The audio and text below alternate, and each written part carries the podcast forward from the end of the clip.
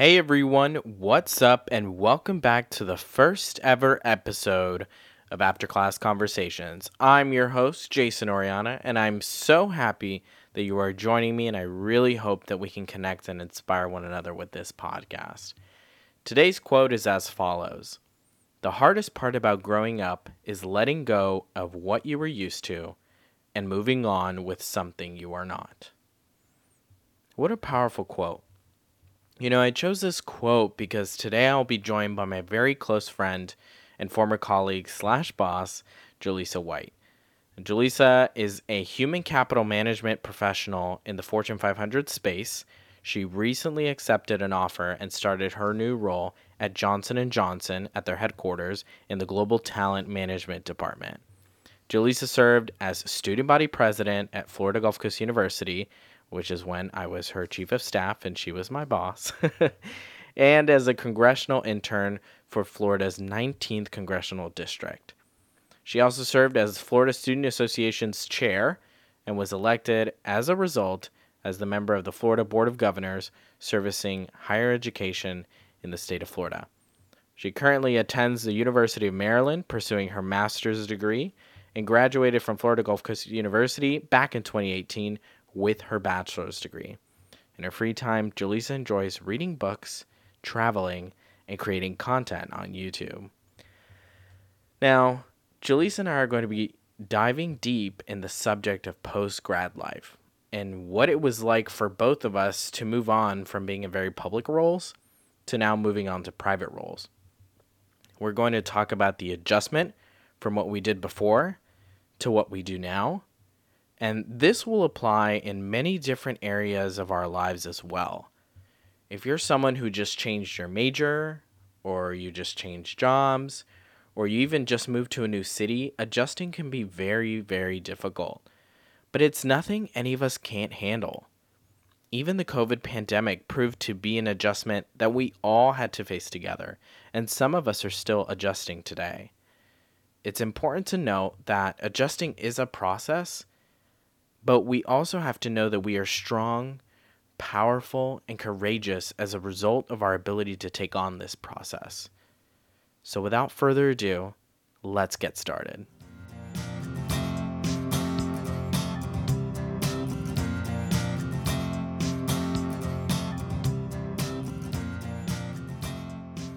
Welcome back, everyone. I want to welcome back, or welcome for the first time, Jaleesa White. Jaleesa, how are you? Good. How are you, Jason? I'm doing really, really well. I'm excited to have you on. Excited to be here.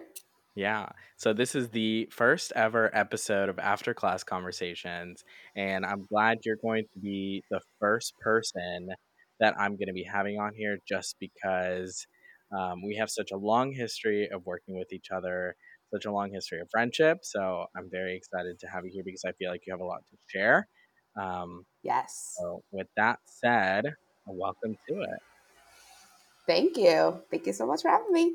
So, today's topic is going to be about post grad life, you know, what it was right before you left, um, right before you left your undergrad, and right before you left grad school, and how you transitioned into adulthood. So, why don't you get us started with uh, what it is you're doing now, what your degree mm-hmm. in, and uh, we'll go from there. Yes.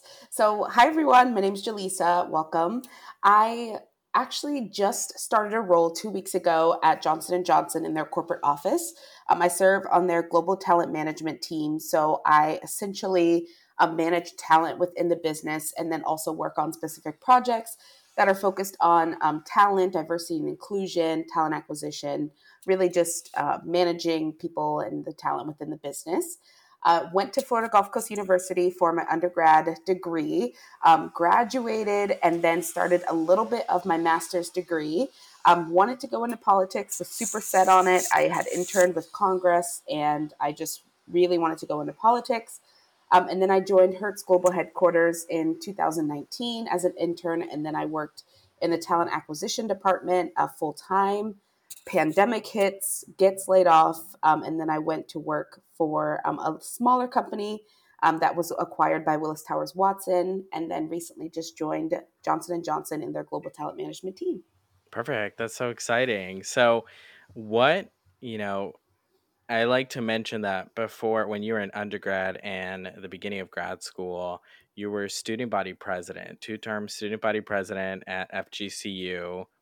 What was it like? You know, you were in such a public role, and I remember because I served as your chief of staff for your second term, which was such a great experience. But following that, you know, what was it like transitioning to a from a very public role down to a very private role? You know, not everybody calling you every 10 minutes and, you know, emails back and forth and event planning and meetings and stuff like that. What was it like then transitioning to just a regular nine to five, Monday through Friday. What was that like?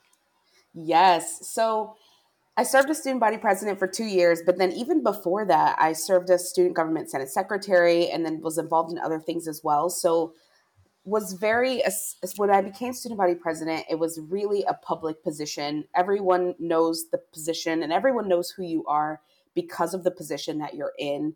Um, and people see you as that. People saw Jaleesa as student body president, and that is her identity. And I think a lot of times, and I think a lot of student leaders in general can relate to this, you get known and sometimes your identity can get wrapped up in a position of what you were in so like a lot of senators a lot of um, executive members you become the student body president student body vice president director this chief of staff this and I think really transitioning from the public life to the more private life, I thought I was really going to struggle. Um, and at first, it was a little bit of a shock. I was like, okay, I really don't have anything to do. No one needs me anymore. I'm really transitioning out and letting you know the next person take reign. Um, but I think really transitioning from that nine to five life, it really helps me to understand that the position that you're in is not your identity. And once you leave a position, you're still the same person that you were before you were in it. Um, and so I think really transitioning from that public life to more of a, a personal and private life, I think I really enjoyed it. And I know people who really struggled with it. I've had friends who went to different universities who they really, really struggled with, you know, I'm feeling like that was my whole identity and now I don't know who I am. Um, but I think really for me, I just loved having that kind of private, personal life back. And I think, you know, it's just been, I don't know, it's been a great transition so far. Yeah, it it definitely was hard for me going from being busy all the time and needed all the time to not, you know, because being chief of Mhm. staff, I was pretty much up when you were, sleeping when you were, you know, at your office when you were, and doing pretty Yeah. much as much as I could uh, to be as helpful as possible and to be there for the Mhm. students and to be there for the office and stuff that we were serving but you know after that it it's true some people do struggle following that because i struggled following that i was more of on the side of well what do i do now i don't have anything to do Right. anymore when i go to campus you know when i would go to campus after a lot of new people were around you know part of it was who are you and i'm like well, I was chief of staff Who for are a year you? and secretary for a year, and it's like, who are you? like, you're coming into my domain here. But it's true. It was very, very eye opening because then I had to figure out, well, what do I do now? How do I keep myself busy? Because you know going from from very public to very private for some people it's relieving and then for some people it can be kind of depressing at some point because now that you're not in that public role nobody's right. asking for your help anymore nobody you know not as many people reach out to you anymore because everybody's so stuck in the present you know nobody necessarily worries about the about the Right. past or who was in, in the past did you ever feel that kind of depressive state at some point? Even though you were relieved and being in that private life, did you ever feel that, you know, you kind of missed being needed? You kind of missed being not important, but being so helpful and being so, you know, as as we were advocates for higher education and and stuff like that. Like, did you ever feel like you weren't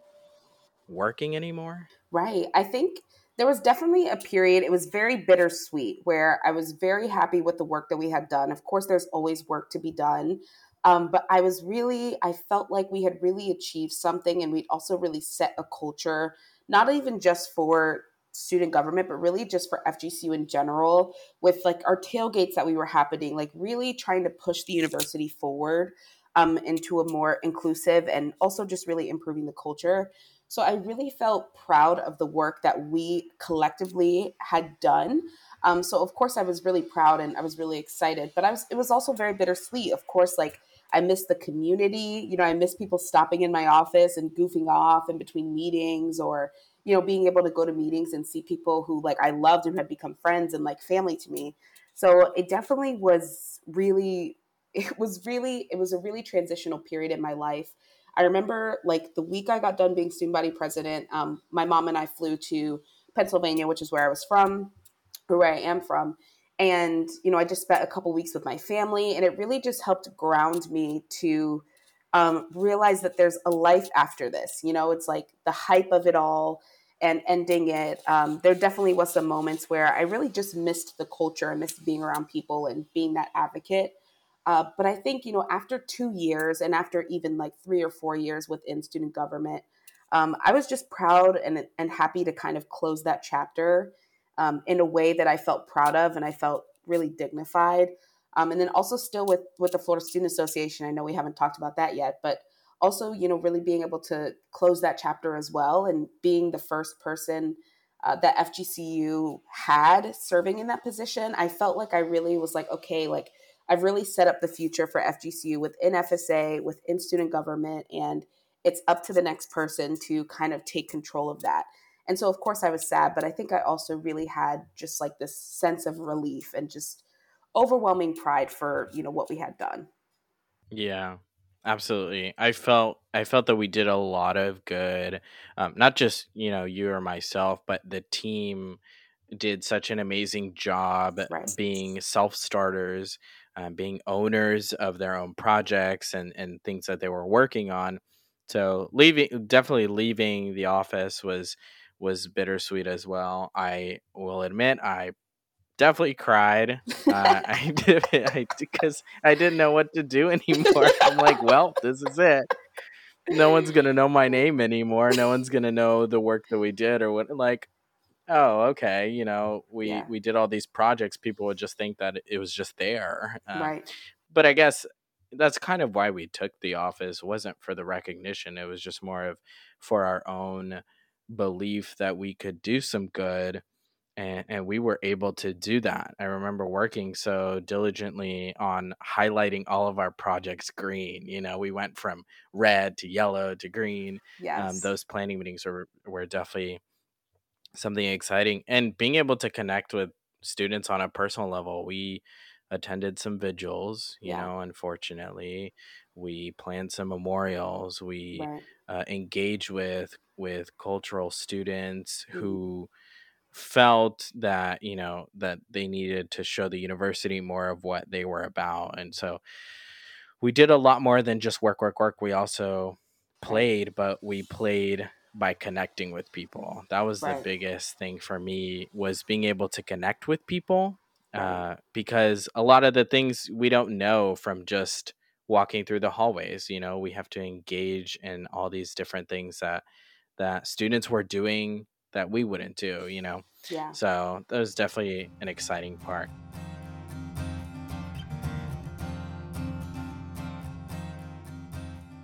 so moving into post grad life what would you say was Mhm. the biggest difficulty not just transitioning from that public life but even just transitioning into adulthood like graduating school not having class anymore not having you know uh, assignments to look up to or or stuff like that like what was the most difficult part for you I think the most difficult part, and I think a lot of student leaders can relate to this, a lot of people who are in their undergrad career, they graduate, they get the job. I think a lot of us, you know, we are quote unquote in undergrad, we're at the top, right? We're orientation leaders, we're in student government, we're in Greek organizations, we're in X, Y, and Z and we're at the top of those. We've worked really hard to get there. You graduate and then you go into corporate America and you're at the bottom of the rung and you are low level employee. Most people, I should say, are, you know, low level employees. Maybe you're not making a ton of money right away. Um, and for me, I was like, oh, I'm student body president. I need to leave college. I need to be making six figures. I need to be, you know, in a director role, like whatever the case may be. And I think I really had to learn that you have to start somewhere. And I'm so glad that I learned that before it was too late. Where I got in a role and it was an entry level role and I really loved it. I connected with people. I learned so much that has propelled me to being at Johnson and Johnson now. And I think a lot of people they want to skip those steps to get to the top, but they don't want to put in the work and get the humility and the skills that you get when you're working your way to the top. And so I think for me, one of the hardest pieces or one of the hardest things I had to learn was you're gonna you have to start somewhere. You have to put in the work and then those results will show.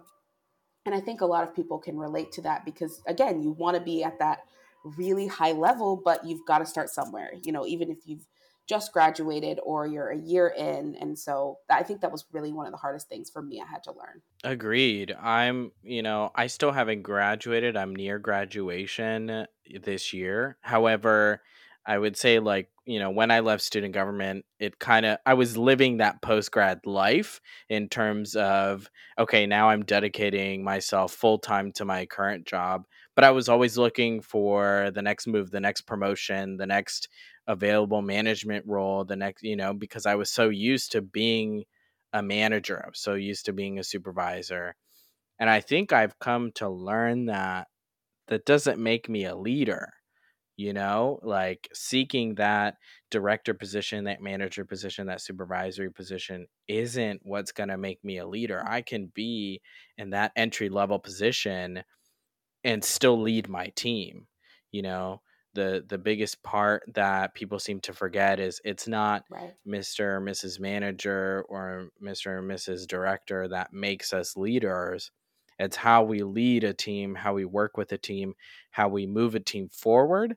That's what I think some people are, are losing or disconnecting with because they're afraid that they're losing power when in reality, every position, even those entry level positions, have a lot of power. I think that's what I was missing and I was forgetting. And I've Absolutely. come to kind of realize to keep myself in check about that because you know i'm losing myself in in busting my butt so hard to get a promotion i'm forgetting to lead right that's so true that's so true so what's one thing you wish you had known when you began your career one thing i wish i honestly knew before starting my career i wish i knew more being in the corporate america space I wish I knew more about business because my background is more political science.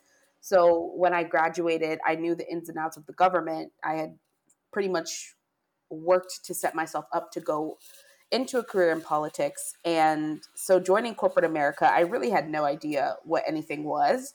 Um, and so all of the new terms and all of the new just the environment and how to thrive and you know return on investment. I'm like what the heck is that? Or just different things like that. I wish i would have known more.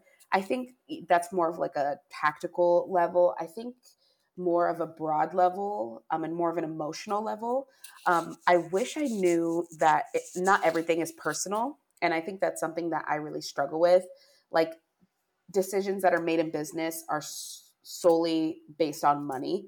Um, and i really just made a lot of emotional decisions or a lot of personal decisions that I thought were kind of guiding with my values. I'm not saying I had to like lose my soul to be a part of corporate America, but really at the end of the day, I wish I would have learned a little bit more of like taking that personal out of it and really being able to focus on where the dollars and the money makes sense. Right. I feel like a, a lot of us in any job that we join, I mean even even getting a degree in something that we are pursuing a career in, you know, you don't learn a lot of these things until you're on the job. A lot of us will jump into a job and be like, you know, I learned all this in school. I got it covered like, you know, no worries, but a lot of situations are very case by case. So a lot of situations are very like you just have to get through it and go through it to be able to understand it and learn from it because then you'll be able to make better decisions in the future. And I mean that's one of the great things about being young is Absolutely. being young is such a learning it's such a learning process it's such a growing process that's the point of growing the point of being young is to think about these things and make those mistakes or to go through certain situations and learn from the people that most influence us or the people who lead us to kind of either one of the great things I think about having a, manager anywhere is either we have a really great manager and we learn a lot of great skills from them or we have a really bad manager and we still learn great skills because we learn what not to do or what how not to act as a manager. I think that's one of the greatest things because I've had both types. I've had great leaders and I've had terrible managers, but I've still learned from both of them, and that's how I've been able to exercise a lot of uh, a lot of decisions or a lot of what I've learned from them into my decision making, into my teams that I'm working with, and stuff like that. So I you know I think it's beneficial to have both types of leaders because you really learn a lot from both. Yeah, bouncing off of that, I mean, my for my last two jobs, for example, my my third job now, I'm too early to know, but from what I can see, my manager is absolutely amazing. Um, but talking about that, my last two jobs I was at, um, obviously I won't say which one, just don't want to throw anybody under the bus.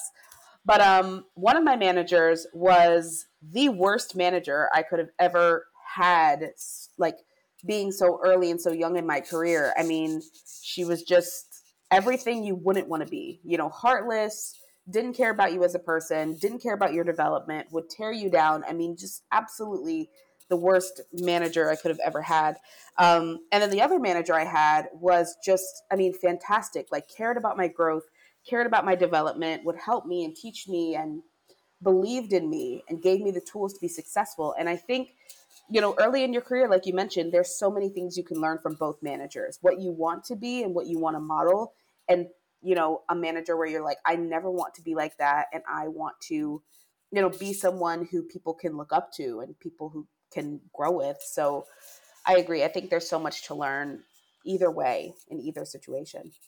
Yeah, absolutely. It really shapes who we end up becoming as our own version of a leader because even though a lot of the characteristics uh, of ourselves as we become leaders are pretty much already not necessarily set, but we pretty much become the person we're going to be at a young age, whether that be middle, high school, even college. But we're still able to learn, we're still able to to learn from each other you know even if even if we don't have managers we we're able to learn from our own colleagues from our own classmates about good qualities bad qualities you know what type of characteristics we want to see in ourselves that we want to then pass on to the people we're leading. I think that's one of the the biggest things that it excites me about leading a team is building more leaders that's one of my biggest goals is to build more leaders because at the end of the day that is your job as a leader. A leader's job is to bring out the best in the people that they're serving and that they're leading and then build bigger and better leaders to follow after. So right. that's really awesome though.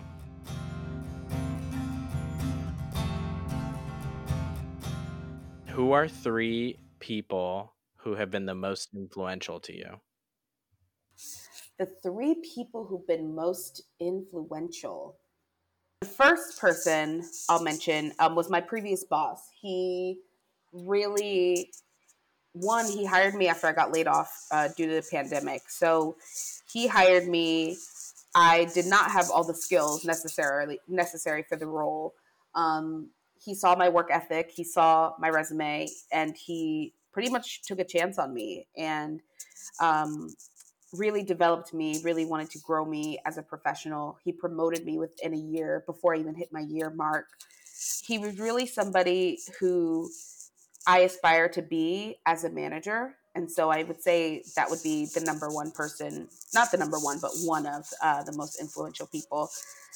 The second would be probably my mom. I feel like everyone picks their mom, but definitely my mom.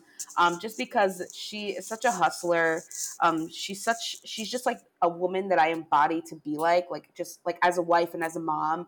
Um, she's so selfless. She's so caring, and uh, I would say I'm not I'm not like my mom, and I want to be like her. Where you just like really want to give and give and give and give.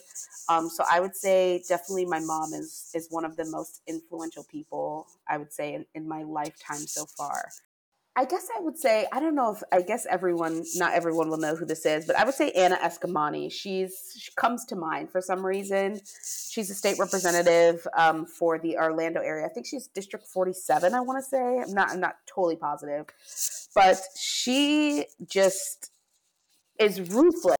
She is ruthless. I mean, she it's just incredible the work that she's doing for Floridians who have been on unemployment, for not only people within her district, but really people within just like the state of Florida. She's really setting the mold for, um, you know, what a servant leader looks like. And I think, regardless really of your political beliefs, she is somebody who will fight tooth and nail for just the people that she serves I would say if I ever were to go back into politics, she would be somebody who I would want to kind of embody or model after. It's just the way that she just cares and serves people. So I would I would say those are my three: my my old boss, um, my mom, and then Anna Eskamani.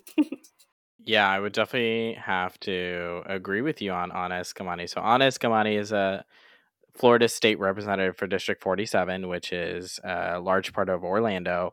Um, and she has definitely been a huge advocate during the COVID pandemic for unemployment benefits as well as access to resources uh, for the public that she serves. And even beyond that, even she's been helping people who have not lived in her district, which is a huge part, you know that state representatives, state senators, sometimes they seem to forget that not only are you serving your district and that is your priority, but at the end of the day, you're still representing the state of Florida and you right. still have some, you know, if you're able to, that engagement with people even outside your district will really help you a lot because it could bring people to want to live in your district. It could bring people to want to live in your community because they know that they feel supported, that they feel cared for, and that they feel that they have a true leader that is that is there always behind their back.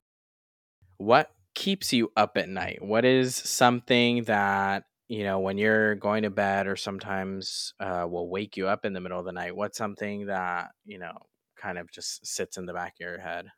Ooh, this is a good question. Uh, honestly, what keeps me up at night is the thought or the fear of not reaching my full potential or not giving my all to where I can reach my full potential.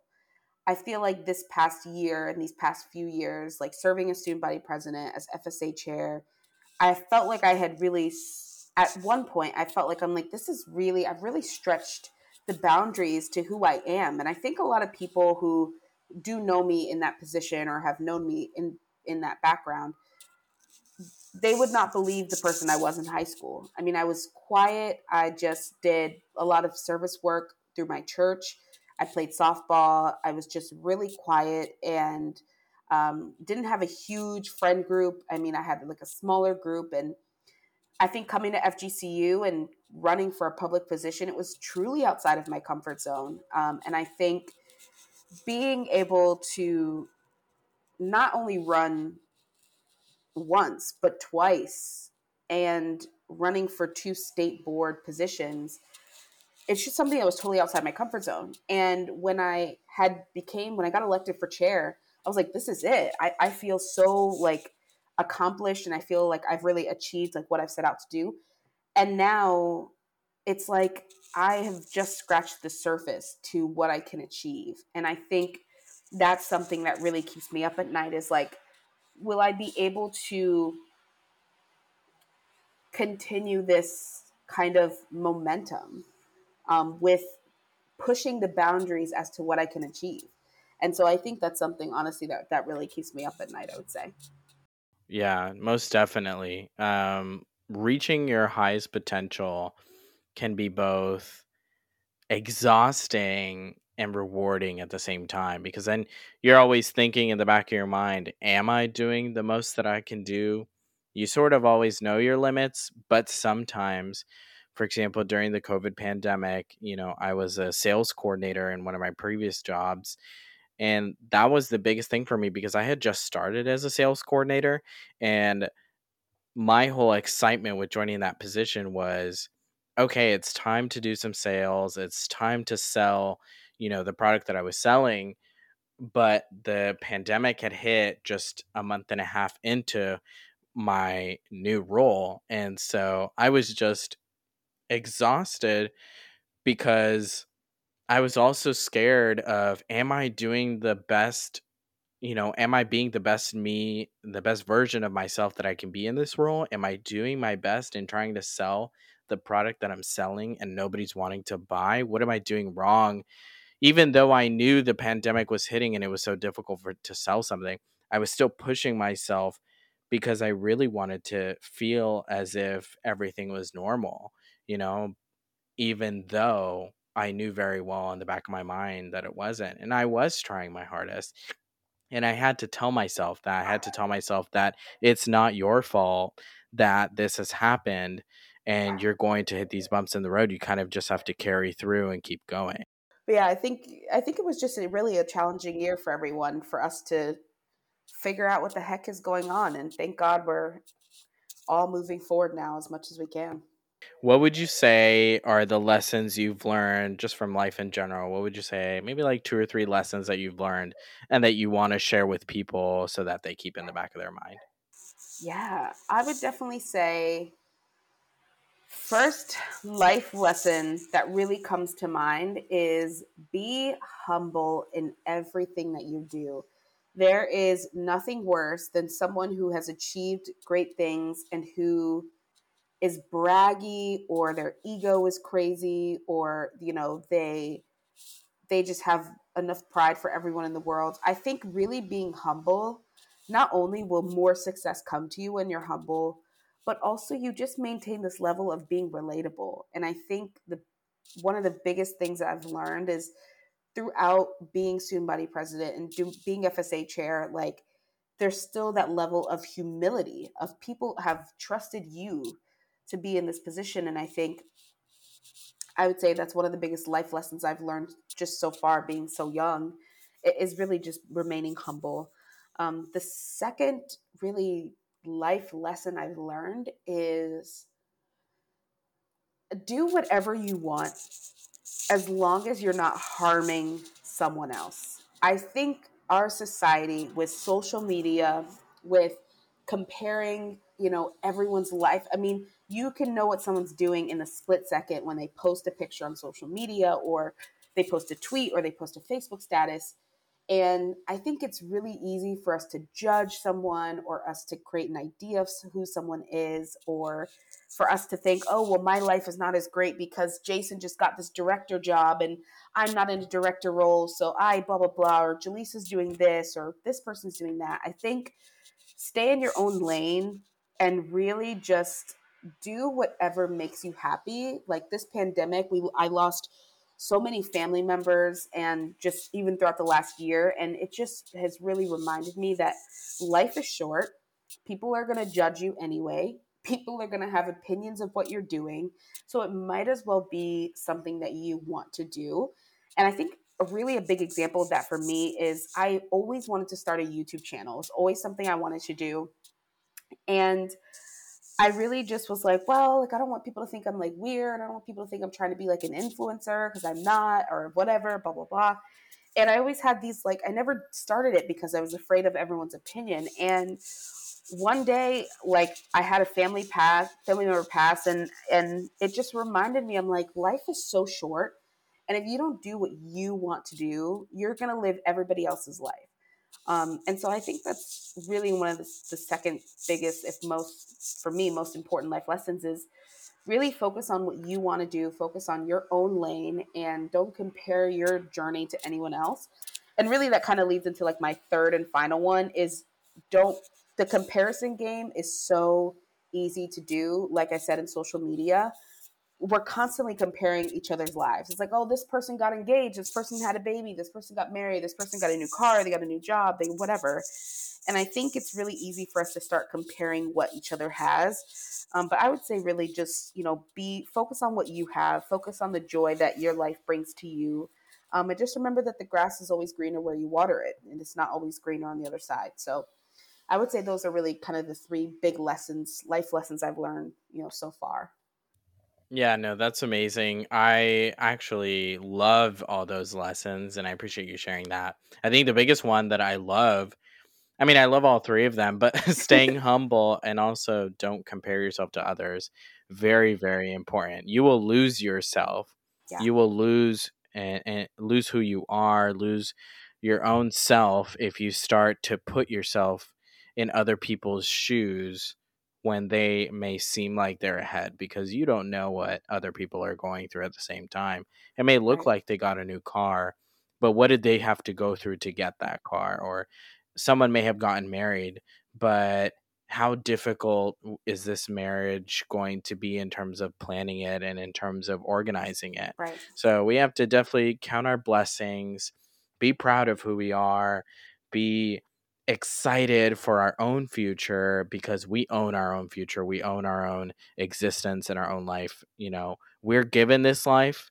It is now, you know, this life is like a new car. It is given to us. We own it.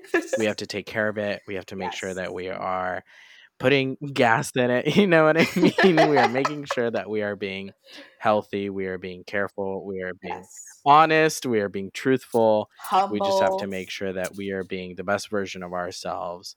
So, humble. Yeah, humility is a large part of life.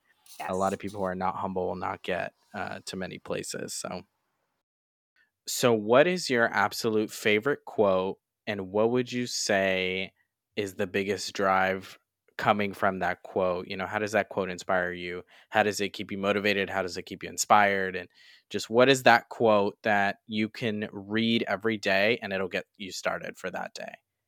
Favorite quote. My favorite quote is actually a Bible verse. So sorry if I get too spiritual for some people. Um, but my favorite Bible verse or guess quote um, is Proverbs 27 19. And it's as the water reflects the face, your heart reflects your life. Um, that's like the New Times version of it. But basically, what it's saying is like you, what's in your heart is going to reflect in your life. So if you are bitter and negative and angry and in a dark place, that's going to reflect what's going on in your life. If you fill your heart with love and empathy and compassion and just love for people, that's going to reflect in your life. And I think that's really one of my favorite kind of quotes is really just figuring like really investing in what's inside of you and that will continue to outpour into your life. So being positive being able to like motivate people and just really whatever's in your heart is going to be in your life. So i would say that's like one of my favorite quotes. I live by it. I am always trying to invest in myself so i can pour into others Well, I think, you know, at some point, we all have to be spiritual in some way. So I'm glad you brought a Bible verse into it. Um, because whether you are a part of a religion or not, you know, being spiritual does not mean, you know, following a religion or or something like that. You know, being spiritual just means connecting with oneself and connecting with something else that inspires you, that keeps you motivated and that um, definitely you know gives you the ability to carry forward to right. to keep moving to keep staying motivated to to staying inspired and stuff so i really appreciate that Jaleesa White, thank you so much for joining us on After Class Conversations. I really have loved the time that we've spent together uh, before this podcast and even during this podcast, uh, being able to reconnect and stuff like that. So I'm so blessed to have you in my life. And I'm so thankful that you are my first ever podcast guest. Yes. So thank you so much. And I wish you the absolute best of luck in your future endeavors. What an honor. Thank you so much. It's been so awesome